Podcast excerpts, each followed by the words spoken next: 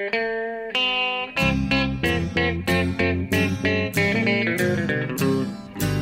out there, we're on the air. It's hockey night tonight.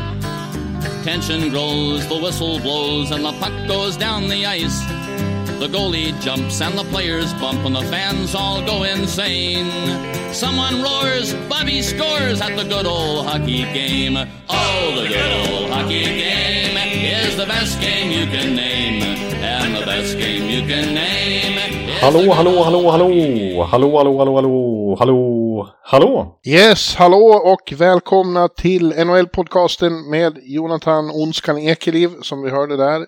På plats i Örby som vanligt och så jag då, Per Bjurman på plats i New York.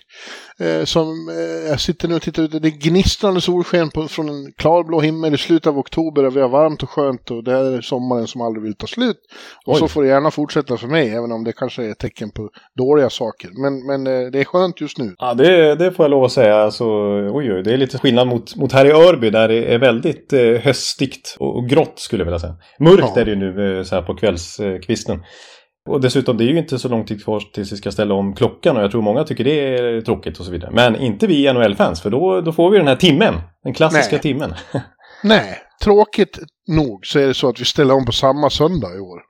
är det sant? Ja, Nej, söndag det hade jag inte. Nej, vilken... Nej nu, nu vill jag inte spela in någon podd här. Nu blev jag på dåligt humör nu. Nej. Ja, söndag den sjätte ställer ni om och söndag den sjätte ställer vi om, som jag har förstått.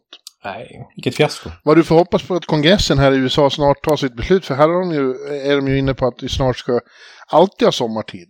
det Just finns det. ett sånt förslag. Eh, Och då blir det ju en extra timme, ett, ett halvår eller mer. Ja, Just det, ja men nu blir jag på gott humör. Nu vill jag verkligen spela in podd. Nu kör vi Bjurman.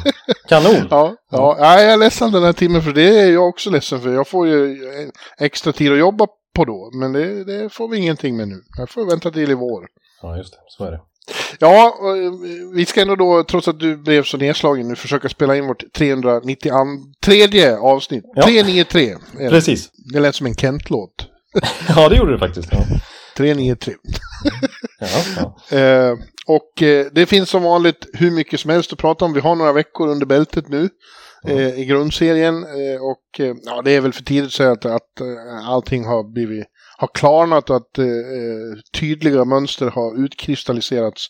Men eh, lite, lite form och struktur har ju säsongen fått ändå. ja, för varje vecka som går så får vi ännu mer kött på benen så att säga. Eh, Även om vi väntar nästan en månad till till Thanksgiving där borta i USA när vi har vårt klassiska threshold och, och tabellen har satt sig inom citationstecken. Jag kommer upprepa det igen. nu. Om, omkring, vad är det, 78 procent eh, normalt sett brukar satsa satt sig vid det läget. Det är empiriskt sett. Så att, då kan vi börja dra ännu mer slutsatser. Men vi gör det nu redan ändå och vi har ännu mer att prata om nu. Eller, Vi hade mycket, verkligen mycket att prata om förra veckan också, men nu har vi ännu mer.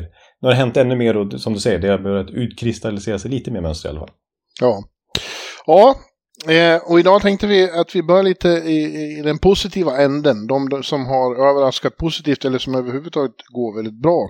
Mm. Och eh, precis nu när vi ska spela in då så kommer en eh, extra god nyhet för ett av de lagen som har gått allra bäst. Mm. Det är då Boston Bruins eh, som ju faktiskt eh, leder i hela, om man gör sammanlagd tabell så är Boston etta efter sju matcher. Som om det inte vore nog då så, så blir det nu klart att Brad Marchand gör comeback redan idag, denna torsdag den 27. Och det är ju långt, långt innan det var sagt att han skulle vara tillbaka. Det pratades om att han kommer inte att spela förrän i december. Nej, precis. Det var jul eller årsskiftet någonstans där som han skulle göra comeback efter den här operationen. Så det var ju otänkbart att vi skulle se honom på isen redan i oktober. Det är inte ens november än. Nej. Och Brad Marchand ska alltså göra comeback i natt. Ja. Ja, det är ju positivt för ett lag som överhuvudtaget har eh, haft en väldigt positiv utveckling den här säsongen, säsongstarten. Eh, Ja. vi, vi pratade mycket om att Boston, ja de ser bra ut men det kommer att vara väldigt eh, viktigt att, att de som spelar täcker upp för de här skadorna. De har ju även Charlie McAvoy vid sidan om. Ja. Eh, men de har ju verkligen presterat som, som lag eh, här de inledande veckorna. Ja, ja, precis. Just som du säger, alltså det faktum att Marchand skulle vara borta hela hösten och även McAvoy då, eh, gjorde vi att, att vi sa här bara för några veckor sedan i våra previews att det är liksom det här med att man får inte få en dålig säsongsstart. Att man kan inte vinna bucklan naturligtvis i oktober men under hösten så kan man förlora den och till och med missa slutspel om man, om man gräver en djup grop då. Och det var risk mm. att Boston skulle göra det i den här tuffa divisionen där Ottawa är på frammarsch, där Buffalo och Detroit är på frammarsch också liksom. Eh, men tvärtom, de alltså har gjort ett litet miniryck i divisionen och leder till och med hela NHL. Bara förlorat en match hittills den här säsongen. Och det är mycket som stämmer. Jag vill också berömma nya coachen där, Montgomery. Ja, han är ju, han är ju bra. Han, han fick ju sitt eh, namn nedsorkat lite grann av den där eh, fadäsen i Dallas då när han fick sparken. Och det framkom efteråt att det var alkoholproblem helt enkelt. Han, han drack på jobbet. Aha, ja. eh, har fått hjälp med det och är nykter nu. Och, eh, för innan det så hade han ju väldigt gott renommé när han, när han startade sin NHL-karriär där i, i Dallas. Eh, så ja. trodde man att han var körd, men nu är han ju uppenbarligen eh, han ger ett helt sympatiskt intryck också tycker jag. Ja, han verkar ju liksom vara... Han är ju betydligt mer av en players coach än hans företrädare med tanke på att Bruce Cassidy då inte utåt sett, men det har ju som vi har pratat om många gånger framkommit uppgifter om att han var citat ett svin ja. mot, mot spelarna. Då. Medan Montgomery är känd som en players coach. Eh, och, men jag är också imponerad, han har liksom lyckats bibehålla hittills i alla fall själva försvarssystemet som ju Cassidy implementerade där som gjorde att under Cassidys sex år där så var Boston det lag som släppte in allra minst mål. Ja. Men det har liksom fortsatt nu och, och, inte bara så att det har varit lite medstuds eller att Ullmark och Swayman har storspelat. Ullmark är ju den som har tagit första spaden nu och varit jättebra. Ja. Ja. Men, men försvarsspelet framför honom utan McEvoy har varit väldigt bra. Så man förväntat släppa in väldigt lite mål också sett till chanserna emot. Det har varit väldigt få klara lägen mot Boston. Så det, det går hand i hand det där. Och det har ju mycket med Montgomery att göra också.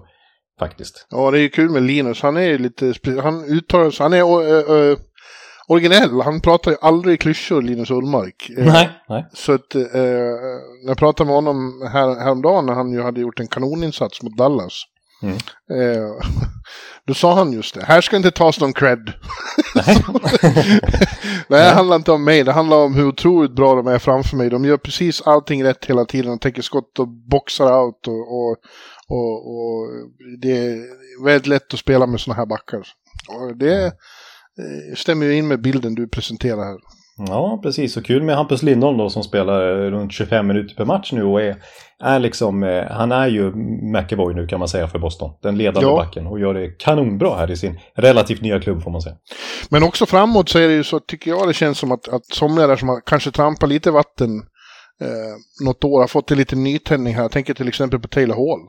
Ja, precis. Han har ju varit, han har varit bra och tagit ansvar nu i Marchands frånvaro den kedjan där med Krejci och Pasternak är ju mördande som vi brukar säga om, om den med Pasternak, Persson och Martian normalt sett. Ja, ja Pasternak är, är ju han har ju, han har ju verkligen rivstartat. Han är ju ett kontrakt, han är inne på ett kontraktsår. Och jag, jag sa häromdagen att vad de än ger honom så kommer det vara för lite.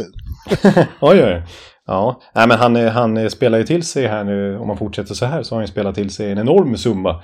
Och normalt sett så brukar ju råda den här eh, liksom, interna strukturen att man ska ta lite mindre betalt i, i Boston och försöka hålla nere den så att de kan få plats med så mycket som möjligt under löntaken. Att spelarna har en överenskommelse, så vi får se om Pasternak fortsätter det i den stilen. Men, men eh, på den öppna marknaden i alla fall så har det ju sagts att liksom, om Panarin fick 11,5 miljoner ungefär, då ska ju Pasternak ha där kring och kanske ännu mer med tanke på att det kommer mer och mer uppgifter om att lönetaket kommer höjas markant. Jag pratade om i några, för några poddar sedan att det skulle höjas med 4 miljoner dollar näst, nästa säsong. Men nu har ju Batman sagt att det kanske redan sker i sommar. Ja. Då blir det, då blir det, då blir det en härlig skiva för uh, spelarna. Ja, precis. Och inte minst Pasternak. Ja. ja. Ja, men eh, det finns ju fler. Krejci har ju kommit in och, och visat eh, den här, det här sabbatsåret från NHL inte har påverkat menligt.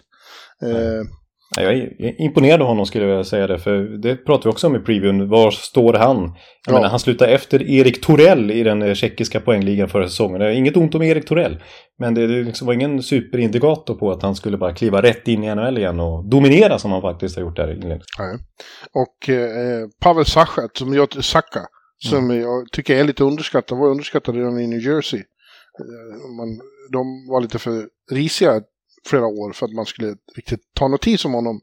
Men han passar in bra här, han också. Ja, ja precis. Och Jake DeBrusk som ju hade Ja. Eh, han lämnade in en trade-begäran där för att han absolut inte ville ha att göra med Cassidy längre, sades det ju.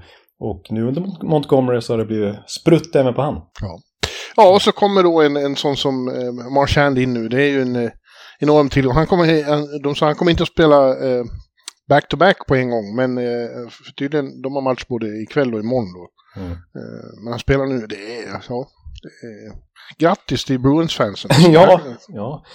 Ja, alltså du och jag som fasade över att eh, de, och det var något av de här fyra topp, topplagen där i Atlantic som har liksom dominerat kraftigt de senaste åren och liksom distanserat övriga botten fyra divisionen med liksom 20-25 poängs marginal. Så eh, verkar inte som att Boston är det laget eh, nu heller. Alltså de, eh, tvärtom.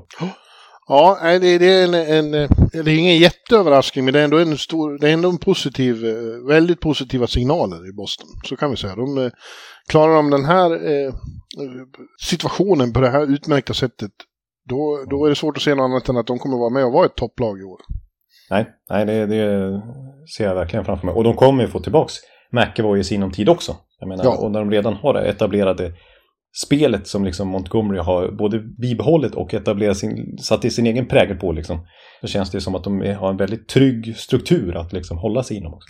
Brandon Carl hade varit borta några matcher och återkom där mot Dallas. Så det var, de pratade de ju i tungor om. Både Montgomery och Linus Ullmark var ju hur fantastiskt bra han är. Ja. Defensivt då liksom. Ja, nej, Boston, eh, varning för björnar.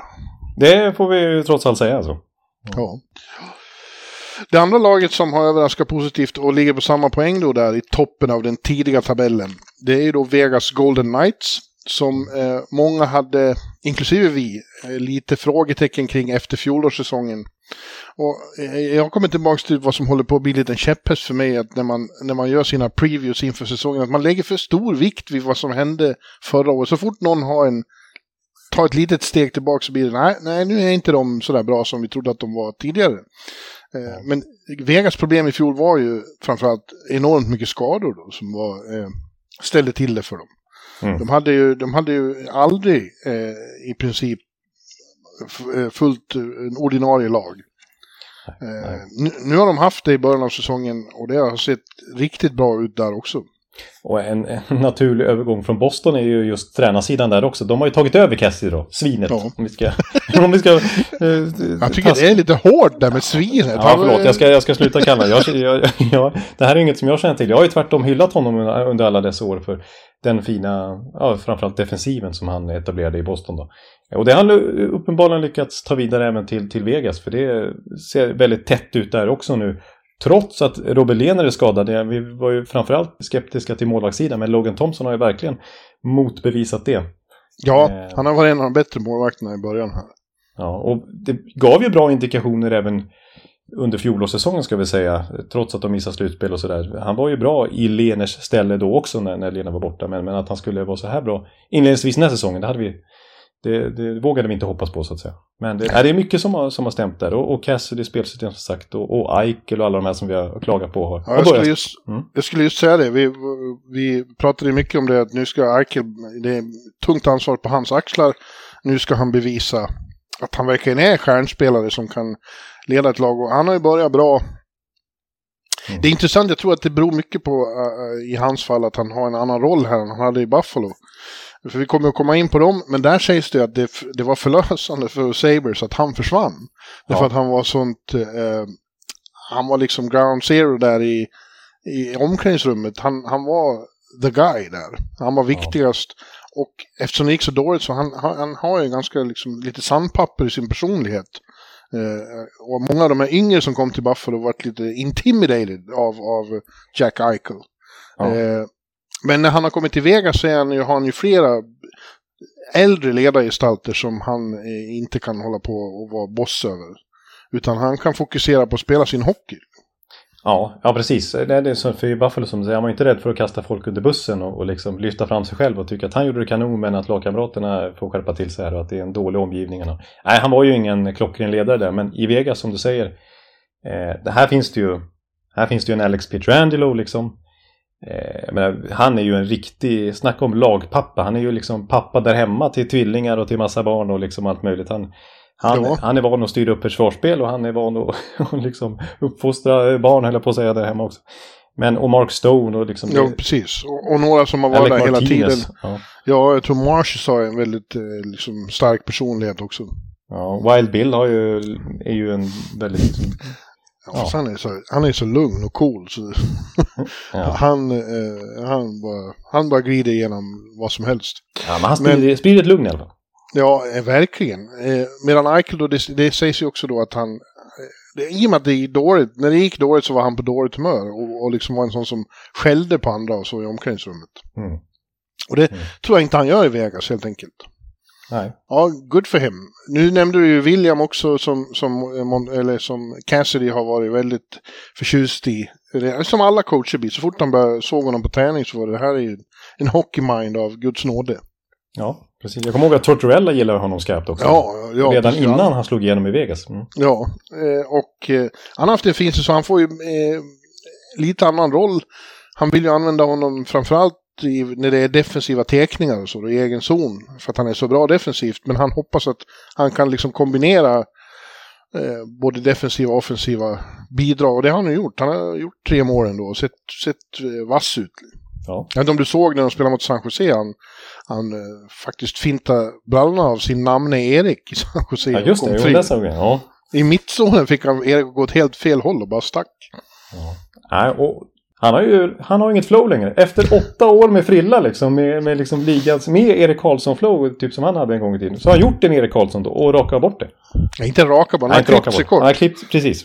Det är inget hårsvall som, som flyger runt huvudet på honom. och det är ju så, så, det är samma trademark som Brent Burns skägg eller något. Eh, ja, så är det ju. Ja, ja, ja. Man, man väntar nu, har han inget hår? Och jag frågade om det och han sa, nej, jag har klippt det ovant men skönt. Det känns lättare, så. ja. Nej, jag är lite, jag tycker lite synd om säga. Ja, ja det var ju väldigt, det var ju väldigt eh, markant. Man såg ju när han var inne på isen. Världens bästa Karlsson. Ja, ja. I den matchen mot San Jose då så var det ju också så att Phil Kessel eh, blev Ironman eh, i NHL. Alla tiders Ironman, han har spelat 990 matcher i rad. ja. ja, det är ju helt, helt otroligt faktiskt. Ja, i synnerhet att det är han. ja, precis. Ja, exakt. Eh, för det har ju varit mycket prat om att han inte riktigt är som alla andra. Phil Kessel vad gäller, vad gäller, eh, ja, vad gäller mycket, men inklusive liksom träningsvillighet. Ja, det går ju mycket skrönor där om honom. Men jag, jag kommer ihåg själv så här, jag läste för några år sedan när någon hockeyblogg i USA där hade gjort en ja, ingen eh, enorm undersökning kanske, men, men någon slags, eh, de hade frågat eh, ett gäng liksom icke hockeyintresserade människor liksom, vad de trodde att Phil Kessel jobbar med utifrån en civilbild på honom. Liksom, vad sysslar den här killen med? Vad, vad är hans ja. profession? Och det svar som fick flest liksom, röster, det var ju lastbilschaufför. Ingen ja. svarade NHL-spelare.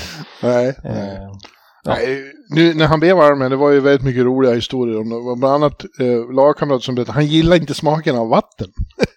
eh, han dricker bara sportdryck. Liksom. Vatten tycker han är otäckt.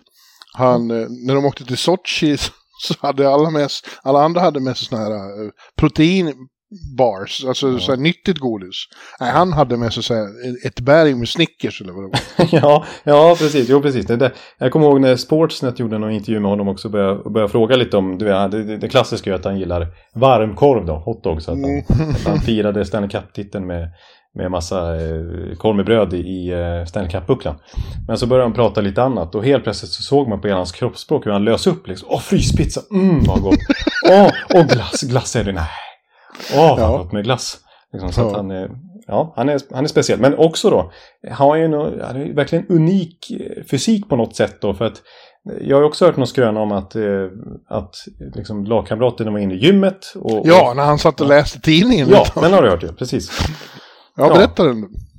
Ja, läsarna kanske inte har hört. Nej, Eller nej, lyssnarna. lyssnarna. Ja, precis. Nej, men de, de, resten svettades in i gymmet och han satt och läste något magasin där utanför. Liksom, och, och, och så till slut fick han väl någon utskällning för att liksom, gå in och, och köra nu. Liksom. Du kan inte sitta här och, och lata dig. Och han, okej okay då, till slut så går han in där och så sätter, liksom, utklassar han allihopa i benpress tror jag var. Ja, ja. Och sen så, ja, ja, då är jag klar för idag, hej då. Och så gick han och satte sig och läste tidningen. Mm. Ja, eh, Ja, William, eh, så de, han har ju precis fått Kessel som lagkamrat. Alltså, de mm. sitter bredvid varandra omklädningsman, så det är underbart. En underbar karaktär.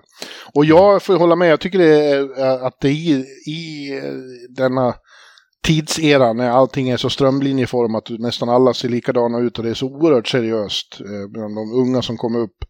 Mm. Så, så tycker jag det är fantastiskt att det kan finnas ett sånt original också, en excentriker eh, mitt i som inte alls är som alla andra. Nej, och han är väl förmodligen den sista, för det var någon som skrev, det var väl Elliot Friedman som skrev det att ingen, eh, ingen ung kommer in och säger jag vill vara Phil Kessel. nej, det har jag inte hört. Nej. nej. det är ingen som kommer att få ett jobb på att säga det. Nej, nej, precis, det är sant. Ja. ja. Samtidigt är det intressant det där med Ironman, för att det, jag tror de pustar ut överallt att, att det där rekordet satt nu. Därför att det där orsakar ju problem, och det, så att det var därför han inte varit tradad i fjol eh, i Arizona, därför att många tycker det var lite besvärligt med det där, att, att det blir sådana spänningar och man, man, man kan inte peta en sån kille, det blir för, det blir för liksom eh, starka känslor kring det, att man förstör den här sviten och så får andra som egentligen förtjänar att spela kanske bli tvingade att stå vid sidan om. Exakt, det har du helt rätt i. Det var ju mycket snack om det då, eh, att det var därför han inte blev tradad för just av den, den skräcken bland topplagen. Att tänk om man liksom inte, om vi vill faktiskt peta honom då, så måste vi spela honom. För ja. det var ju så med Keith Yandel då, som den tidigare rekordinnehavaren som han nu har gått förbi. Att, att Florida verkligen ville, ville peta honom och ville trada honom, men det var inget lag som ville ta emot hans tunga kontrakt. Eh, och de tyckte inte han platsade heller, så, men, men de ville inte förstöra hans rekord, rekordjakt där. Eh, men när det väl eh, grundserien var över och slutspelet började, då petade man honom i och med att slutspel inte räknas in i statistiken. Och sen köpte man ut honom därefter. Då. Eh, så att, jag menar... Ja. Men, ja, så det är skönt att det där är över. ja, sen, sen, kan man ju, tycker vissa att det här, dels när Jandel, i, i och med att det var så för Jandel så kändes det lite artificiellt liksom rekordet. Och vissa vill ju påpeka då att Kessel borde egentligen ha missat en match. Var det Detroit förra säsongen? Var det väl, Chicago eller Detroit? När han hoppade in och bara gjorde ett byte för att hem för att han skulle ha barn. Precis, när han eh, skickades hem i privatjet sen efter ett byte. Ja, ja. Eh, det, det, skulle han egentligen missat en match. Men oavsett så är det ju imponerande av Kessel, för han har ju aldrig missat en match på grund av att han skulle vara petad för att han var för dålig, eller framförallt då av fys alltså att han är skadad. Han har inte varit skadad på 12 år. Nej. Alltså det, och det, det, det är otroligt. Bara hans debutsäsong i ligan då 2007-2008, då drabbades han alltså av testikelcancer. Just det, så var det. Eh, och hur många matcher spelade han den säsongen? 70! Ja. Sjätte flest i laget. Han var borta en månad och läkarna sa att det är ett mirakel att han spelade igen så här snabbt. Det är osannolikt. Så att det, det är något, han är ju ett unikum, Phil Kessel. Han, ja, det är han. Det är han är otroligt, otroligt speciell. Jag vill säga det också. Senast han missade en match, alltså där 2009. Eh, jag bara kollar på vilka spelare som fortfarande var aktiva då. Det är lite kul att bara konstatera att det var liksom Det var pappa Ketchuk var aktiv, det var Rod Brindamore var i full fart. Det var ju Niklas Lidström såklart, det var även Thomas Holmström. Ja, det var Chris Chelios. Spelade ja. faktiskt på den tiden också. och det är, det är alltså, sen dess har alltså Phil Kessel inte missat en enda grundseriematch i NHL. Nej, otroligt. Du, apropå rekord då, så har vi ju en svensk som slog ett, ett eh, remarkabelt rekord eh, för Buffalo Sabres. Och det är då Rasmus Dahlin som eh, inledde säsongen med att göra mål i fem matcher i rad och det har ingen back i NHLs nu 105-106-åriga historia mm. någonsin gjort i början av en säsong. Inte Lidström, inte Bobby Orr, ingen. Utan Rasmus Dahlin har gjort det. Ja. Och eh, eh, snacka om ett, en positiv överraskning överhuvudtaget. Dels Rasmus, dels Buffalo Sabres. Ja, verkligen. Alltså Rasmus ska vi ju prata om, en Buffalo som alltså åker till eh, västra Kanada och slår Calgary, de slår Edmonton och de slår Vancouver. Ja. Sen åkte de, eh, bara för det, på pumpen i sista liksom, eh, matchen av den där roadtrippen eh, mot Seattle. De är 1-5, men ändå, de har öppnat otroligt starkt. Och framförallt Rasmus. Han är... Nu är det ju den draftettan vi, vi trodde att vi skulle få se. Onekligen. Yes. Ja, jag skrev en hel krönika om det här häromdagen. Mm. Att han, eh, man ser att pojken har blivit man. Liksom. Eh, han, han eh, har nu den pondus och den det självförtroende och den utstrålning en riktig stjärna har. Han, han är trygg i sig själv, han vet vad han kan och han är inte rädd för att använda det. Men jag är också, det är också en sån här käpphäst jag har att det samtidigt är för otålig. Man förväntar sig att draftet draftetta ska vara superbra på en gång. Att det inte finns något tålamod. Det tar tid. Ja, ja, precis. Och sen är det ju ofta den här, en, en annan gammal käpphäst vi har, det är att det tar, ofta i alla fall, tar lite längre tid för backar liksom. Ja. Eh, och det ska vi, då kan man säga att ja, Kill McCarr slog igenom direkt, Quinn Hughes gjorde det. Men de kom inte in i ligan som tonåringar väl? Eh, jag tror de var i alla fall 20, jag menar Cale McCarty är född 98. Han är två år äldre än vad Rasmus Dahlin är. Ja. Även om Dahlin har varit i ligan längre. Liksom. Eh. Ja, och dessutom så var det, alltså ja, Ken McCarr är väl kanske ett, ett unikt fall, men Quinn Hughes var inte superstar på en gång heller. Ja, ja han var ju, han var inte, kanske inte superstar, men han var ju med och, det, ja men han var ju bra direkt. Det var ju han och McCarr som slogs om, om Rookie of the Year där. Ja, men jag vill också säga med Dahlin, liksom, det har ju varit en, kommer över med de enorma förväntningar som tonåring då, från Sverige. Dels till språket, kulturen, eh, klubben, allting är nytt. Eh, för, förväntas vara grym från start. Sen just det här med att han har byggt på sig så mycket. Han var ju liksom lång och gänglig då när han kom över. Och nu är han ju alltså, han är ju 95 kilos pjäs. Han har gått, gått upp liksom nästan 15 kilo eh, på kort tid här. Så han har, nu har han liksom, det känns som att han har eh, att han har liksom vant sig, om man ska säga, med sin nya kropp, med liksom sin mer muskulösa han har mognat växt in i som alla unga människor gör. Det är väldigt mycket omställningar i kroppen för vem som helst och för en professionell idrottare blir det ännu mer markant. Ja, och sen tror jag man ska inte underskatta liksom kontinuiteten som för en gångs skull har funnits i Buffalos på senare tid. Liksom Don Granato har varit kvar som coach. Det har blivit en trygghet i hela organisationen. Jag menar, för han inledde ju sin NHL-karriär i Buffalo, eh, Dalin, med massor av coachbyten, med general manager-byte, med Eichel-härva med trader och free signingar till höger och vänster. Nu har de knappt värvat en spelare inför den här säsongen. Det är samma tränare, samma general manager. Det är kontinuitet för en gångs skull, lugn och ro. Ja. Och han har varit i ligan ett tag och känner sig trygg. För det är ju precis det han utstrålar nu. Det är ju noll liksom tvekan i hans spel. Han, han är den som går ut och eh, tar tag i taktpinnen varenda byte i princip. Ja. Ja, men eh, man märker ju också på hela hans personlighet utanför. Han, han blir trygg med engelskan och han uh, skämtar med media och han liksom är, är eh, ja, han har blivit en, en, en, vuxen person som vet vad han kan. Och som du säger, Don Granato har ju betytt väldigt mycket här med att han släppte på tyglar som Ralph Kruger framförallt höll väldigt hårt i. Då. Ja. Det, det, har ju förlöst hela laget att de spelar ut nu och, och inte är rädda för att göra misstag som man var under Ralph Kruger. Nej, nej, precis. Och det är, så, det är fantastiskt att se när han liksom... Han hänger ju ofta med upp i anfallen. Det kommer antingen släpande eller med den som liksom kommer upp och fortsätter framåt kassen och får puckarna och så pang. Eller så får han pucken liksom och bara jobbar sig in i slottet och drar på otroliga skott. Exakt, det är väldigt olika mål de här ja, har gjort. Det är liksom ja. inte bara att han har stått och pangat från blå eller något skott för styrning eller så som gått in. Utan det är ju som du säger, han har, varit, han har ju varit som en ren Chris Kreider framför kassen också. Och liksom rocka in puckar också. Han är överallt ja. på isen. Men, men, jag vill säga det kring Buffalo också. att eh, alltså, Både positivt och negativt. Alltså, ska det här hålla verkligen? Ja, de är ju de som har högst effektivitet hittills. De har gjort mål på liksom 15% av sina skott. Och det är ju inte hållbart. Så effektiv kan man inte vara över en hel säsong. Och målvaktssidan har ju varit klart bättre än förväntat. Comrie har ju storspelat, Craig Anderson har storspelat. Eh, de har, jag tror de har fjärde högst total räddningsprocent av alla lag. Ja. Men kan vi förvänta oss att det håller? Ja, det känns fortfarande lite tveksamt. Däremot, Rasmus Dahlin, är det här bara en fluk att han börjar så bra? Nej, det skulle jag inte vilja säga. För om man tittar då på... Jag brukar prata om expected goals och naturligtvis så Rasmus Dahlin har väldigt, liksom väldigt bra i den statistiken. Och framförallt om vi jämför med hans statistik jämfört med sina lagkamrater. Alltså, när han är inne på isen så ökar Buffalos chanser att göra mål med högst diskrepans jämfört med lagkamraterna i hela NHL. Det finns liksom ingen spelare som har lika stor impact när det kommer till förväntade mål framåt på isen när han kommer in på isen. Nej. Än någon annan spelare i hela ligan. Nej.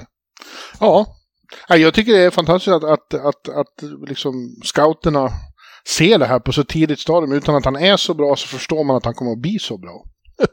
Ja. jag, jag, tycker det är imponerande. Ja. ja, nu har ju Buffalo börjat bra eh, förr och sen fallit tillbaks. Men, men den här Kanada-trippen när de slog alla tre västkanadensiska lagen, det var imponerande. Ja, det var faktiskt riktigt imponerande. Det, jag menar, Edmonton, det var Calgary som...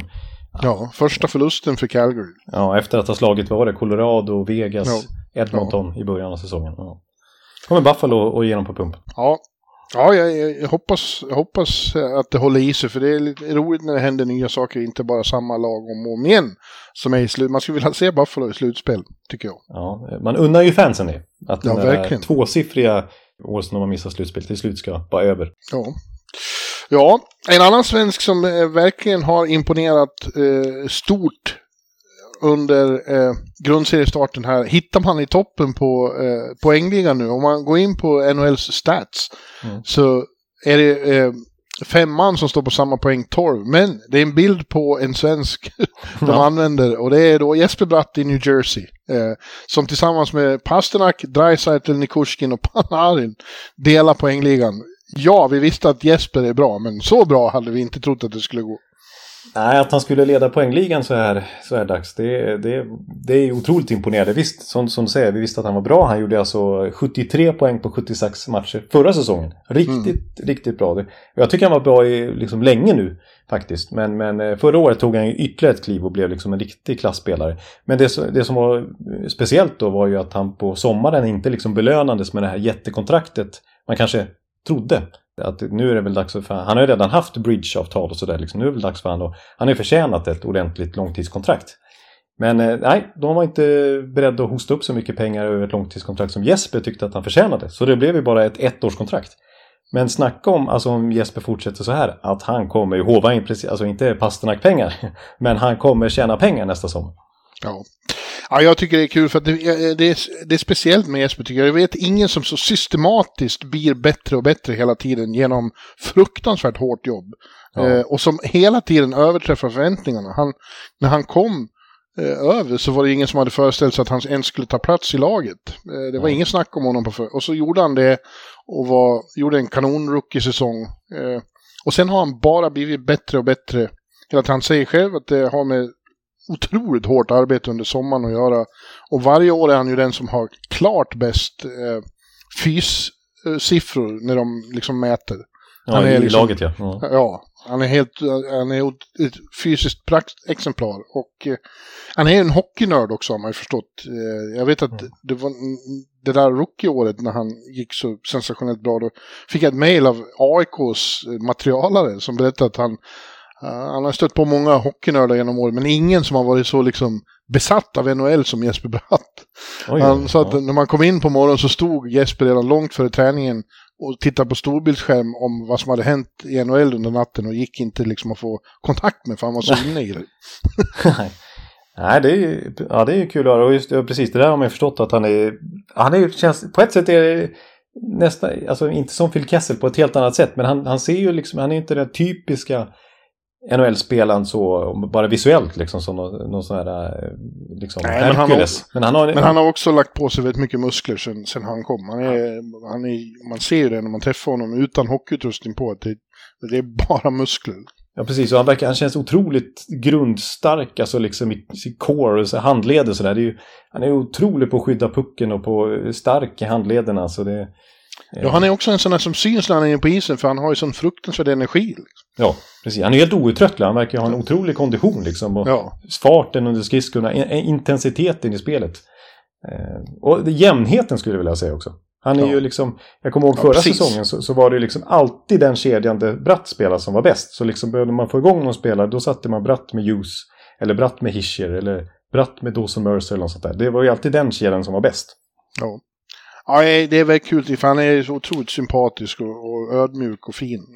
Och säger bra saker. Jag gillar Jesper jättemycket. Och eh, ja, eh, hela laget har ju de har inte bara imponerat. Som vi kommer ihåg vi berättade att, att efter i första hemmamatchen så skanderade ju fansen Fire Lindy. Ja. Sen dess har det väl i huvudsak varit positivt men det går lite upp och ner. Och, eh, men de tog en väldigt imponerande seger borta mot Detroit här i veckan. Då gjorde Jesper två mål och en assist. Det är framförallt assist han har radat upp här. Assistligan leder han ju. Han har nio, nio assist och jag vill lägga ja. till då att det är sju första assist. Flera ja. riktigt snygga framspelningar, alltså så highlight-passningar liksom. Ja. ja, men nu har det lossnat med mål också då. Han gjorde två där mot Detroit och säger själv att eh, ja, jag, jag är beredd att göra precis allt för att hjälpa laget att vinna. Och trillar poängen in så är det väl bra. Ja, Nej, men han, han är faktiskt bra. Där vill jag också lägga till att jag nämnde avancerad statistik tidigare. Eh, Gamescore är lite för avancerat att eh, liksom förklara snabbt. Men det är någon slags försök till en sån magisk formel eh, för att beskriva hur, hur, hur viktig man är för sitt lag och hur, hur mycket man bidrar match för match. Och liksom ett snittvärde där sett till alla matcher man har spelat hittills för säsongen har alla spelare i NHL kan man hitta då. Och högst gamescore hittills totalt sett i hela ligan, det har Jesper Bratt. Rasmus Dahlin är trea på den listan. Etta i hela NHL är faktiskt Jesper Bratt så här långt. Ja. Ja, kul och, och ja, när de är bra. Och han säger att det handlar om att vi måste inse att vi ska jobba stenhårt i 60 minuter. När vi gör det så är vi bra. Som mot, mot Detroit där. Eh, och jag såg någon, vilka var de spelarna jag såg? Det var ju San Jose. Var de ju, vann de också och eh, det känns som det blåser lite positiva vindar där. Och, och de, eh, Mackenzie Blackwood har varit bra i kassen, väldigt bra.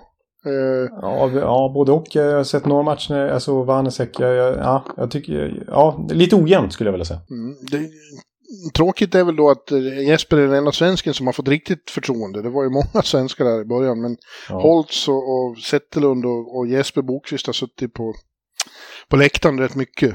Eh, ja. Det är hård konkurrens om, om platserna där. Eh, en sån som, en sån som eh, Charangov, vad heter, hur säger man? Ja, Jegor. Jegor ja. Charangovic. Ja. ja. han har varit väldigt bra. Ja. Och ja, Hischer är bra och Jusuf. Nu är Palat har varit lite skadad, men han är väldigt, de är väldigt förtjusta i Palat. Jesper spelar ju med honom och Hischer ett tag. Och han sa det är en väldigt rolig kedja att spela i. Det var ju lite Tampas bratt, alltså som man satte in i den kedjan som behövde komma igång. Palat en sån som lyfte sin, sin omgivning. Också en riktig träningsfreak. Ja, ja hoppas det håller i sig. Jag, jag vill eh, åka och skriva mycket om Jesper. Det är en perfekt figur att prata med. Ja, men också så här, det väl, alltså, vill jag lägga till om dem här, alltså, när vi pratar så här tidigt på säsongen, scheman man har haft och så vidare. Alltså, det är väl så haft ett ganska lätt schema hittills. De har bara mött ett lag hittills som gick till slutspel förra säsongen. Resten är sådana lag som missade slutspel förra säsongen. Och den matchen de mötte ett slutspelslag så att säga från i fjol, det var Washington och då förlorade de. De har lite tuffare schema som kommer nu, medan till exempel eh, Tampa då, mitt lag som vi kanske kommer in på senare, har spelat eh, ja, sex av åtta matcher hittills på bortaplan och ska fortsätta på bortaplan ett tag. Det där kommer ju, ja, jag vet inte om det var... Det, Nej, det, det här var Tampa-supportens... Ja, ja, ja, jag tar tillbaka det. Det var ju surt mot Devils. Nu kommer man få se. Ja, men du, nu, nu, nu du redan har touchat då på de som har varit lite mer negativa överraskningar. Mm. Eh, så är det ju lätt att landa längst bort i västra Kanada då, där vi har Vancouver. Eh, ja. Som fortfarande inte har vunnit en match. Nej, det, det, är sant alltså. De ska ju spela här i natt så vi får se hur det går då, då. Men, mot Seattle. Men absolut, de, alltså, ja, de står på 0-5-2 hittills i record alltså. Ja, det jobbiga med det är ju då, jag såg det återigen, Elliot Friedman hade kollat upp det där. Ett enda lag under hela lönetakseran som har startat med sju förluster, bara tagit två poäng, eh, har tagit sig till slutspel. Indien. Och det var Philadelphia 2015 eller vad det var. Ja, var det året när Laviolette fick sparken eller var det något år senare? Ja, jag, ja. Hur som helst, när man startar, och det, det understryker ju det vi har påpekat hela tiden här om att det går att, att förstöra allting i oktober. Ja, ja. Man hamnar för långt efter. Nu är det ju inte så många poäng, försöker Bruce Boudreau påpeka, men eh, det är inte så att de andra stå, som, som är före står still. De fortsätter ju ta poäng och ju mer man tappar, desto tyngre, desto brantare blir backen upp. Ja, precis. Och det är ju inga positiva tongångar där. Verkligen inte i Vancouver. Det, det är ju ett, en marknad som det är tufft, att, eh, tufft när det går dåligt i för spelarna och för general managers och ledare och så vidare. Alltså det kastas in tröjor på isen och det ja. och det krävs allt möjligt. Ja, ja. Precis, det, det, det var mycket kasta in tröjor. Det är den yttersta skymfen man kan skicka mot ett lag. Ja, ja precis. Eh, och det började ju dåligt i fjol med, med Travis Green, men, och han fick ju sparken då, men nu är det ju ännu sämre. Ja, precis. Och det, det är konstigt, vi var inne lite på det förra veckan och det har fortsatt så. Det här märkliga med att de ändå börjar matcherna helt okej, får med sig ledningar och sånt där. Faktum är att de har gjort näst flest mål i första perioderna av samtliga lag i hela NHL hittills. Eh, men när det kommer till tredje perioderna, ju längre matcherna går, ja. så, är det ju, så, så skiter det sig totalt. I tredje perioden har de släppt in klart flest mål. De är minus 13 i tredje perioden medan de är plus 4 i första perioden. De lyckas ju slarva bort ledning efter ledning. Ja, och sen blir det, knyter det sig mentalt. Eh, återigen när de fick stryk här mot eh, eh häromdagen, vilka var det? Carolina. Carolina som ju i och för sig är väldigt bra. Stod Bruce Boudreau igen och sa att eh, det är väldigt jobbigt, sa han, att se. De hamnade direkt under, det stod 1-1 efter två perioder. Och så eh, gjorde Carolina två snabba i början av tredje och då faller det ihop, det, det blir som panik, eller det blir eh, snarare paralyserat. Ja, det, eh, Ja. Han sa att eh, alla blir rädda för att vara den som begår misstaget som kostar oss matchen och därför gör de ingenting och därigenom blir man den som förlorar matchen åt oss för att man inte spelar framåt. Man blir för avvaktande och står bara och tittar.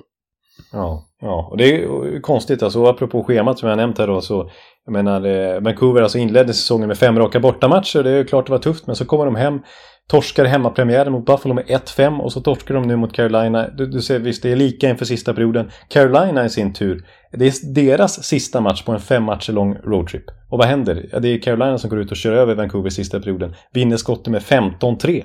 Ja, ja, det där var ju ett väldigt problem. Alltså, man ska jaga ikapp och, och, och pusha och då får man iväg tre skott mot mål. Det är ju det är bedrövligt. Ja. Ja, det, det, det, det, det är konstigt. Och, så här, eh, nu är det jobbigt också. Nu är ju Queen Hughes skadad då och blir borta ett tag. Och det är ju inte bra för den där backsidan som väl är rätt så svag på pappret oavsett och blir ännu mer medioker nu. Och sen förra året då, då var ju Thatcher Demko helt otrolig i kassen. Eh, hans goal saved above average, eh, alltså var ju plus 24, det vill säga han borde ha släppt in 24 mål fler enligt den avancerade statistiken i alla fall. Eh, och, och det var inte lätt i, i ett Vancouver då att, att ha så imponerande siffror, för de var alltså det lag som släppte till näst flest antal skott från slottet. Då. Eller så här, eh, Demko var den målvakt som fick näst flest skott mot sig från slottet i NHL förra säsongen. Och det har fortsatt så i år igen. Han är den som får liksom... Det är bara Gibson tror jag hittills som har fått fler skott från slottet mot sig hittills den här säsongen. Men då har Demko varit liksom mänsklig då. Eh, hans goal saved above average hit den här säsongen är noll. Mm. Så att när han kan liksom inte sminka över det nu, utan nu är, nu är Vancouver avslöjade. Deras defensiv är inte bra. Och det är mycket annat som inte funkar heller, men... men ja. ja. Nej, det, är, det som är jobbigt för dem är att det blir ju, när det blir så här, mm. när man förlorar så mycket och gör det i rad, så det blir ju så liksom otroligt miserabel stämning eh, runt hela laget och runt i omklädningsrummet. Och så det, är, det är tungt som fan att, att ha det så här. Och skulle, en, en seger skulle förlösa så otroligt mycket på en gång. Det behövs bara en ja. i det här läget för, för, för att liksom Oh, att det blir lätta lite. Liksom. Det skulle betyda så mycket. Det blir ju krampaktigt nu. Liksom. Nu är, är, det Seattle borta och det, då förväntas de ju vinna. Men det är, ja. det är inte lätt. Torskar de även den? Liksom det, ja. Ja. ja, frågan är hur, hur går det för Bruce Boudreau Blir han kvar? Ja, tror jag. Jag tror inte Alvin och Rutherford, de har ju gjort intervjuer här i veckan, de är noga med att inte överreagera. Eh, och det, fin vem, det finns ingen given, ja visst, Barry Trotz, men han kommer inte åka till Vancouver. Nej, nej, precis. Han har ju sagt nu här i veckan också att han är, kanske kan tänka sig att göra comeback här efter jul. Eh, och att han i så fall är intresserad av ett Original Six-lag. Ja, han satte press på, på, på Sheldon Keefe. ja, precis, exakt. Ja, det är Toronto han kanske är sugen på. Då får han bra betalt också, kan man nog konstatera. Men, eh, eh men det intressant är som du nämnde att både Alvin och Rutherford har liksom varit tydliga och, och, pratat med media här och försökt förklara situationen och hur de tänker agera och så vidare. Men det jag reagerade på med Rutherford där var att han sa att eh, nej, vi hade en dålig camp. Eh, det har varit dåliga vanor här och de har fortsatt in i säsongen. Det är ju inte bra. Eh, för det var ju mycket snack om när de tog över förra säsongen och mitt i, mitt i kaoset där i fjol. Att liksom, ja, framförallt ska de sätta sin prägel på det här bygget genom att liksom, organisatoriskt, alltså med, med, med kulturen i klubben, med, med scoutingen, med faciliteterna, med AHL-laget. Eh, allt liksom runt omkring måste bli bättre. Men hittills har de ju inte lyckats implementera det uppenbarligen. Alltså, om vi i alla fall ser till kulturen i omklädningsrummet som fortfarande verkar vara sådär, enligt Rutherford i alla fall. Han, han menar ju då att det, det verkar inte vara harmoniskt liksom. Och det är redan innan säsongen börjar. Det är ju en eh, indirekt eh, kritik mot Boudreau, att, att, att campen var dålig. Liksom att det är dåliga vanor.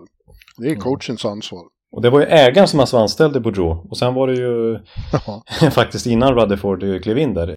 Men, eh, och sen var det ju snack då i somras om, om Boudreaus liksom, optionsår skulle aktiveras och, och, så vidare.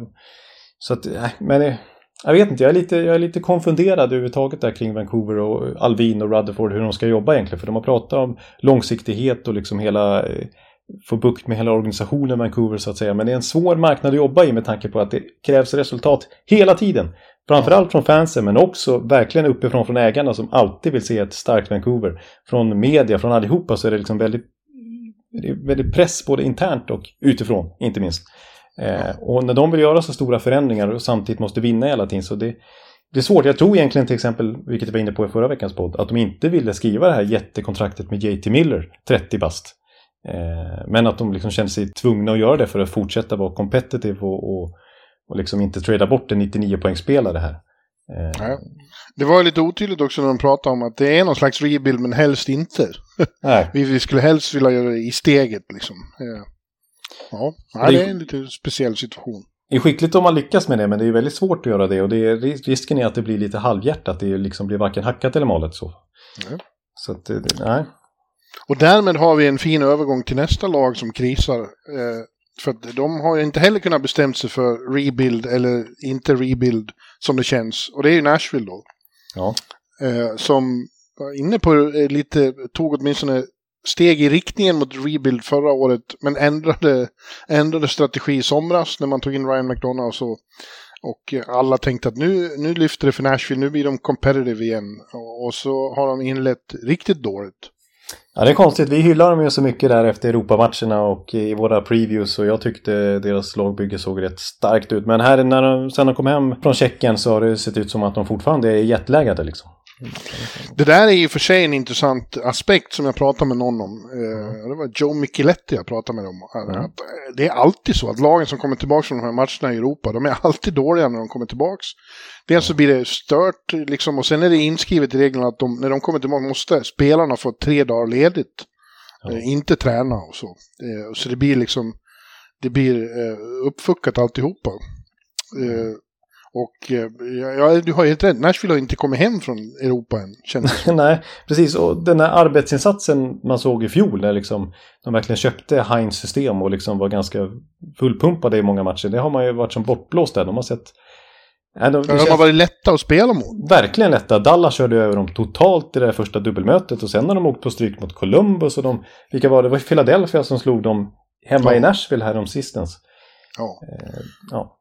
Och, och verkligen eh, tydligt är också att Jussi Saros inte har varit alls så bra som man förväntar sig. Nej, han hade, om han åtminstone hade varit bra så hade det kunnat räcka till några poäng ändå. Men han har inte heller varit bra. Roman Josi, alltså 96 poäng i fjol, bäst under hela 2000-talet. En assist hittills. Ja, det, det är... Eh, ja, Filip har inte kommit igång heller. Om Duchene och Granlund som, som eh, var så bra i fjol? Nej, det hände ingenting. Nina Niederreiter har varit det, det positiva so far. Och ja. någon så här Ili Tolvanen typ. Men det är inte mycket att och, och, och, gå ut på honky tonk-barer och, och, sjunga om. Det är inte. Nej, nej, verkligen inte. De måste... Men där, alltså jag är inte så orolig egentligen för dem som, som lag så totalt nej. över säsongen. Det ska jag inte säga. Men de måste rycka upp sig ordentligt nu snart. De måste ju vakna. De måste ju Eh, nej, för att de är ju ett mycket bättre lag än vad de har visat på slutet. De har ju inte varit sig själva helt enkelt. Nej. De möter St. Louis hemma ikväll och den får de lov att vinna. Blues, det är back-to-back för St. Louis. Det är ett gyllene tillfälle för eh, Preds att vända på det här. Ja, precis. Men apropå scheman då, de har ett tufft här vad som kommer. Det är Oilers och Flames och sånt där. Washington och sånt som, som väntar här också. Så att det, det, no, no, ja, det är dags att resa sig nu. För så bra är de att de, de, de, de ska inte hålla på och halka efter nu. Liksom. Nej. Nej, vad har vi fler om vi ska vara så här negativa då? Eh, två lag som vi ser och pratar mycket om, eh, även i vanliga fall, är ju Tampa och Rangers. Vi kan väl börja med Tampa då. Nu fick de egentligen då en förlust efter viss möda mot ett Anaheim som ju har varit riktigt, eh, de är ju helt under isen. Ja, ja de halkar efter redan nu. Mm. De vann mot Anaheim, eller de vann mot vilka var de vann mot första matchen? Seattle. Och sen mm. har de bara förlorat. Det, det ser inte alls bra det här, mina, Min idé om att, om att uh, Ducks skulle kunna överraska i år, det, det har kommit på skam. Uh, ja. Men om vi tittar på Tampa då, det har varit motigt alltså. Ja, de står på 4-4 hittills. Uh, ja, så kan det ju inte ja, det är väl fortsätta. Okay. Det är väl okej, okay, men det är inte som man hade tänkt sig. Nej, det är ju inte imponerande precis. Det är det ju inte. Och det som oroar mig lite grann är att försvarsspelet har blivit markant sämre här nu utan McDonough framförallt och utan Cirelli som ju är skadad och deras viktigaste defensiva center och, och liksom boxplay go-to guy. Och Rutta! Rutta är borta också.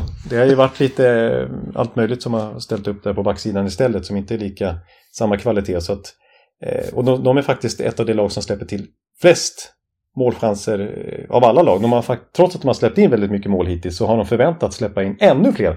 Men tack vare framförallt Vasilevski och även Elliot vill jag lägga till, men framförallt Wesley såklart, så har de lyckats lite bättre än vad de egentligen borde ha gjort. Just det, Elliot fick ju stå igår. Det är inte så vanligt. Nej, och han var bra. Han var bra. Ja. Han gjorde en riktig sån eh, slide, gammal klassisk eh, 90-talsräddning bland annat. Men det är också, eh, det är samtidigt anmärkningsvärt då att Steven Stamkos har inlett, det är hans bästa start ja. i antal mål någonsin. Ja, han skjuter ju hela tiden. Han har verkligen eh, det här gamla klassiska, stå i kontoret och bomba in. Men jag tycker, jag tycker faktiskt, alltså jag tog inte riktigt till, det här ska jag säga, trots att han gjorde 60 mål tidigt i NHL-karriären så, så, så, tog jag inte riktigt till mig Stamkos i början av hans tid i Tampa faktiskt. Det ska jag erkänna. Eh, Steven McNiven är alltså inte någon av dina stora idoler? Nu har han blivit det, men i början så det tog ett tag innan jag köpte honom helt. För att jag gillar ju så här, ja men jag gillar ju så här eh, spelskickliga spelare. Alltså det, det, jag är ju mer en Marty St. Louis-kille då, liksom en, Ja. Eh, och, och jag, så jag gillade St. Louis bättre än Stamkos för jag tyckte Stamkos var lite kantig ibland med pucken och liksom inte så eh, smart liksom. Eh, men nu tycker jag tvärtom. Nu tycker jag att han är otroligt otroligt duktig liksom i spelet. Det är inte bara skottet utan hans, eh, han, hur han liksom dominerar när han är inne på isen och hittar passningar också. Liksom. Det, han, han, blir, han är väldigt komplett nu som hockeyspelare på ett helt annat sätt än i början av karriären. Mm. Så att jag, jag, är inte förvånad. Och nu har han ju varit skadefri ett tag också. Han, hans karriär hakade upp sig ordentligt när han drabbades av allt möjligt. Men nu har han ju varit hel och frisk ganska länge. Ja, men vad tror du? Jag ser Cooper är missnöjd nästan efter varje match och säger att det, jobbar man inte hårdare än så här och, och, och, då, blir, då är det svårt att vinna i den här ligan. Eh, har de svårt med motivationen också tror du? Eller vad? Ja, kanske lite grann med den här eh, uh, succékedjan från i fjol, eh, deras nya identity line lite grann med, med Bellemare, Corey Perry och Maroon. De har varit direkt dåliga den här säsongen, till och med splittrade. För att de inte har presterat i närheten på. Det var den kedja som var mest intakt tror jag i hela NHL förra säsongen. I alla fall den mest intakta liksom, fjärdekedjan skulle jag tro. Eh, men inte börjat bra. De är, då dels så börjar de bli lite åren och dels så tror jag att de är lite problem med motivationen så här i oktober. Jämfört med juni när de spelar Stanley Cup-final. Men jag tror, jag tror de kommer igång. Jag, det jag vill säga, nu blir det mycket Tampa-snack här, men det jag vill säga som jag är positivt överraskad över det är Brandon Hagel som vi klagar så mycket på under slutspelet. Han har varit en av Tampas bästa spelare hittills. Jättebra tycker jag. Och så har de en back, alltså den här svaga backsidan, eller svagare backsidan. Eh, där har en sån som Nick Perbix. Totalt dålig som ingen riktigt trodde skulle spela i NHL den här säsongen ordinarie. Han har tagit en tröja direkt och liksom, just, just nu i alla fall så känns han gjuten i topp fyra. Vart i college länge, spelat klart hela, hela liksom alla fyra år på college och nu kommer över som, vad är han, 23-24-åring. Och gör det jättebra direkt. Han ser väldigt mogen och redo ut. Ja, ja eh, New York Rangers är det andra laget då som eh, lite konstig start. De, de första matcherna såg de otroligt bra ut. Och, det var blixt, slog, blixtrar om Panarin och, och Mika och, och och eh, Jacob Truba och Kandre Miller och, och, inte minst Storken då. Men eh, sen har de haft några riktigt, riktigt platta matcher. De fick stryk mot San Jose fick de inte stryk mot, och så fick de stryk mot Columbus. Det var den riktiga plattan, då var de riktigt värdelösa. 5-1 hemma i Garden. Ja, då var de riktigt eh, dåliga. Mm. Men sen, nu har de ju fyra raka förluster då, för det vart stryk också mot Colorado sen. Där dock vill jag på Det är en av de bättre eh, grundseriematcher jag sett på senare år. I, i, häromdagen bara. Ja, ja. I, I måndags var det, nej tisdags var det. Mm. eh, Colorado var liksom, man såg, de har ju haft lite svårt med motivationen, minst sagt, många av dem.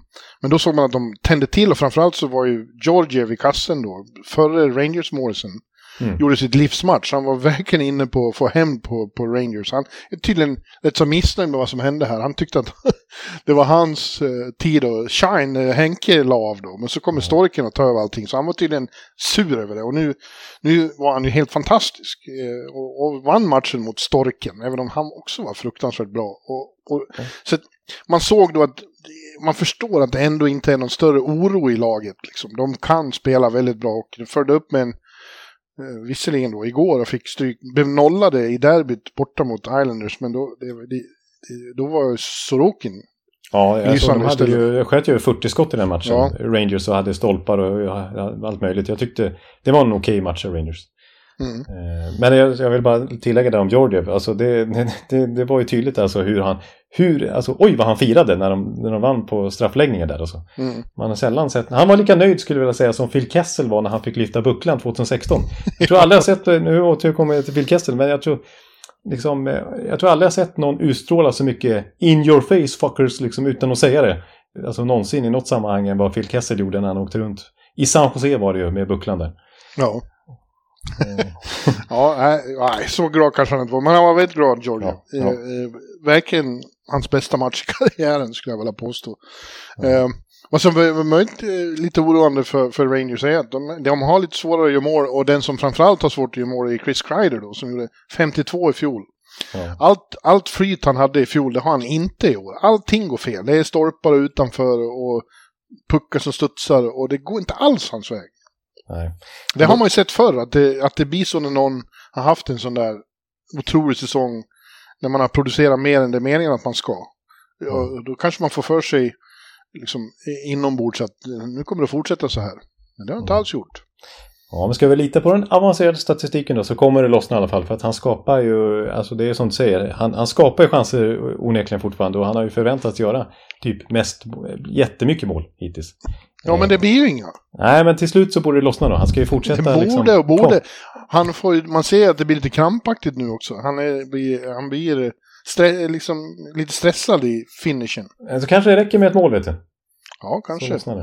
det. Säger du bara för att du har han, Det säger du bara för att du har honom i fantasy och tror att... Ja, det har jag också. vi, vi, du och jag möts ju den här veckan. Det är New York Dolls mot eh, HC Lyftkranarna. Ja, precis. Och du leder ju såklart efter bara någon, jag skrev om det här du är ju skoningslös när det kommer till tävling. Man försöker få det att trada och så här, det är bara stenhård, nej, nej. nej, du, du jämför mig med någon sån här goon som påstås vara trevliga utanför isen men på men är råbarkade, liksom hänsynslösa monster när så fort det kommer till Radko Gudas vart du jämförd med. Ja, jag, jag är tydligen Radko Gudas när det kommer till fantasy och, och pingismatcher ja. och så vidare. Ja, ja, du är ju det. Ja. Men, eh, och nu får jag klara mig utan Queen Hughes som drar upp så mycket minuter åt mig. Det är skandal. Ja, framförallt för New York Dolls är det ju det. Jämfört med för Vancouver. Ja, ja. ja det där var en parentes. Eh, vad har vi, har du något mer du vill eh, tänka på spontant? Eh, nej, nu har vi nog tagit upp det som vi hade pratat om på förhand. Jag, jag vill faktiskt, eh, någonting som vi inte sa om Vancouver, alltså hela det här ganska långa segmentet om Vancouver så sa vi inte ett knyst om Elias Pettersson. Som jag vill dock vill eh, berömma lite grann. Han är det enda ljusglimten nästan som de har i, i Vancouver. För han har faktiskt börjat den här säsongen starkt. Dels har han gjort liksom en poäng per match, sju poäng på sju matcher. Och även där, om vi kollar på underliggande siffror, så, så har han ju producerat Alltså så, så har han skapat extremt mycket lägen för dem i alla fall. Och eh, jag tycker det är lite kul att se att en sån som Andrei Kuzmenko, det hypade ryssen som kom över nu från KHL efter att ha gjort så mycket poäng där. Han, han, där, och nu pratar vi om förväntade mål hit och dit igen nu. Men, men han har förväntats göra fler mål än vad Valerij Nishushkin som leder hela skytteligan har gjort. Sett till alla passningar han har fått från alla farliga målchanser han har kommit till. Främst på grund av framspelningar från Elias Pettersson. Men står bara på ett mål hittills. Men det säger en hel del om hur, ja, hur mycket, ännu fler poäng egentligen Elias Pettersson kunde ha haft. Och kanske fler segrar Vancouver hade kunnat haft med lite bättre utdelning. För att eh, när Elias är inne på isen så, så, så, ser det väldigt bra ut. De har liksom 60% expected goals till exempel med Elias på isen. Och då får han ändå, det, det som också är kul att konstatera är att han är absolut ingen endimensionell offensiv spelare. Eh, det, han blir mer och mer komplett som tvåvägscenter. Alltså han, eh, han får starta, han har startat fler byten i defensiv zon än i offensiv zon den här säsongen till exempel och ändå flyttat fram spelet nästan hela tiden. Han har aldrig spelat så här mycket boxplay som han gjort inledningsvis den här säsongen. Så att Elias Petterssons utveckling här har varit väldigt bra, speciellt jämfört med förra hösten. Mm. Eh, och, och, han är verkligen den som kan föra Vancouver ut ur det här. Om Kuzmenko inte minst kan börja sätta hans passningarna från Pettersson då, då kommer Vancouver börja plocka segrar. Intressant, intressant. Eh, en annan som inte har kommit igång med målskyttet är ju Austin Matthews som ju skulle göra 70 år Ja, enligt de mest optimistiska prognoserna. Eh, det- är inte bara att gå in och göra mål i den här ligan, det är bara så. Nej, sen vill jag, då vill jag konstatera att han gjorde ett mål i oktober förra, förra året. Ja, Så ja det är go. Han, han är Ja. tydligen trögstarten. Ja, ja. Eh, en, en annan, en, en, en parentes här, eller eh, en, en, ja, jag vet inte vad jag ska kalla det. Men jag har väldigt många kollegor nu som har flugit västerut till solen i Arizona. Därför att nu på fredag så spelar Coyotes sin första hemmamatch i Mullet Arena. Just det, det är nästan så att eh, vår vän här i New York skulle hoppa på ett plan han också. Nej, jag, jag tror att det blir fullt på pressläktaren där nu. Ja, det är sant. Den är inte så stor heller. Ja, den är ju tydligen, det var det intressanta, de är väl tydligen då har, förstått att vi måste bra för media så vi inte blir ännu mer sågade för det här. Ah, smart. Men det, det, det är ju då 4700 kommer det få och- och just nu i början så är det då en väldigt, det är väldigt många som är kittlade av det här att, att få se NHL-hockey i en sån tight miljö. Liksom. Eh, Det kommer ju vara fullt där hela tiden och det, man kommer att komma väldigt nära isen och så här i jag tror att det här kommer att klinga av, det kommer att- kännas liksom fattigt efter ett tag, framförallt då nästa säsong och så. Ja, Eh, ja. Men nu första säsongen så kommer det att vara spännande för alla inblandade och någon gång ska jag dit, det, that's for sure. Nej, men det är klart man skulle vara väldigt intresserad om NHL plötsligt sa nej, nu ska vi ha en match här mellan Calgary och Nashville i Smidigrav Arena. ja, precis. Ja. Och, och, och grejen är ju den här att när, eh, så länge Coyotes går så dåligt som de ju gör nu igen, eh, Mm. då, när det är folk på matcherna där så är det ju ofta eh, eh, motståndarnas fans och framförallt de kanadensiska fansen då. Om Toronto spelar där så är det absolut knökat med Leafs-fans. Och Ja. I en sån miljö med, med 4000 Leafs-fans, det, det kan bli rätt... Ja, det kan bli ruggigt tryck alltså. Ja, Oj, oj, oj. Ja.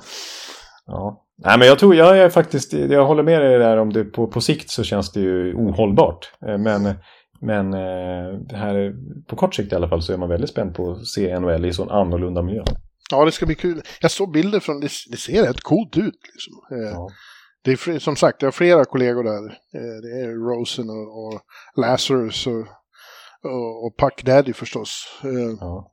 De är där och lägger, Mm. ja, de är där och lägger ut bilder. Och så, ja, det ser, det ser lite coolt Ja, ut. det, det är ju en helt ny arena. Det är därför de inte har spelat där än. För att den är, Mm. var ju helt enkelt inte klar när säsongen började. Ja, det ska bli, det ska bli spännande att se. Mm. Ja, men du, då kanske vi är klara för den här veckan då. Ja, nu har vi ju babblat på ungefär en timme som vi brukar. Eh, Mm. Och eh, vi har haft mycket att prata om som vanligt. Jag tycker att någon gång framöver här så måste vi börja göra det här läckra med att ta ut World Cup-lag. Ja, precis. Nu läste jag här i veckan att vi får se om det faktiskt blir World Cup eh, 2024. Det är ju det här med Ryssland som man inte vill ha med eh, utifrån rådande världssituation. Mm. Eh, Samtidigt så är det ju extremt många skickliga spelare då som inte är med i World Cup. Men det är ju underordnat så att säga. Totalt. Ja, ja verkligen. Naturligtvis. Man, men man hör ju på att de egentligen vill de ha med Ryssland. Ja, precis, exakt. Men då kommer ingen annan att ställa upp, i alla fall inte de europeiska. Nej, de är precis, exakt. Eh, så att, så att det, därför är det lite snack om att eh, skjuta på World Cup ytterligare. På grund av Ryssland helt enkelt. Och istället för att bara utesluta Ryssland så vill man liksom eh, skjuta på det för att få med Ryssland. Fuckers. Det verkar vara så de resonerar. Mm. Ja. ja, men om det blir så. vi- Vi kan, oavsett World Cup så kan vi ta ut landslag. Ja, det är alltid kul att se liksom hur... hur ja, precis. Både... Och att Rasmus Dahlin nu ska vara i första backpar förmodligen. Ja. ja. Han och Viktor. Han och Viktor, oj. ja, vilket par. Ja, spännande. Mm.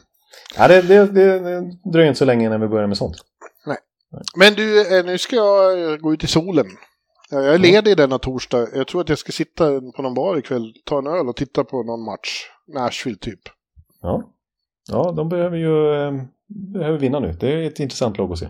Ja. Eh, Och jag ska inte gå ut i någon gnistrande sol, utan går jag ut nu då, då blåser jag bort. Så att, eh, jag håller mig nog här inomhus och klipper ihop det här istället. Ja, gör det, Jonte. Så hörs vi nästa vecka igen då. Ja, vi säger så allihopa. Vi säger hej hej. Hej då! Hallå, hallå, hallå. Hallå, hallå, hallå. Alex Chiazot, Joe Luis Arena och Esposito. Esposito. Uttalsproblem, men vi tjötar ändå. Och alla kan vara lugna, inspelningsknappen är på. Bjuder Hanna Kohl, han är grym i sin roll. Från Kållesoffan har han fullständig kontroll på det som händer och sker. Det blir ju allt fler som rattar in hans blogg. Och lyssna på hans podd. One, two, time, speed, so Hallå, hallå, hallå. One, two, time, speed, so Hallå, hallå, hallå. Ekeliv, som är ung och har driv. Verkar stor och stark och känns allmänt massiv. Han hejar på Tampa och älskar Hedman. Sjunger som Sinatra. Ja, och där ser man. Nu är det dags för refräng. Dags för magi, Victor Norén. Du är ett geni. Så stand up at home and remove your hats. Höj volym, för nu är det plats. One, two, time, speed, so Hallå, hallå, hallå. One, two, time, speed, so Hallå, hallå, hallå. One, two, time, speed, so Hallå, hallå, hallå. One, two, time, speed, so Hallå, hallå, hallå. Det er utroligt længe siden mor, der samtidig trods har råd. Hallå, hallå, hallå. Det er utroligt længe siden mor, der samtidig trods har råd.